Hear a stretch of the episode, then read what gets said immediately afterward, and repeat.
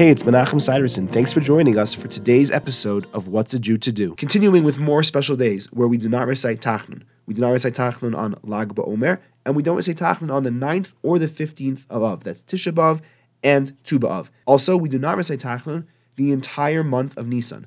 Because there are so many special days in Nisan, including Pesach and the beginning of Nisan, when the princes brought their sacrifices in the Beis HaMikdash, once most of the month does not have Tachnun, we do not recite Tachnun the entire month.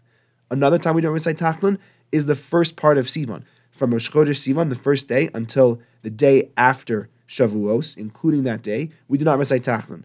And actually, many communities have the custom not to recite Tachnun until the 13th of Sivan. So all the way up to the 12th of Sivan, and including it, they do not recite Tachnun. Another time that some communities don't recite Tachnun is between the end of Sukkot, which means the day after Simchas Torah, all the way until Rosh Chodesh Cheshvan. Thanks for joining me. I look forward to seeing you tomorrow.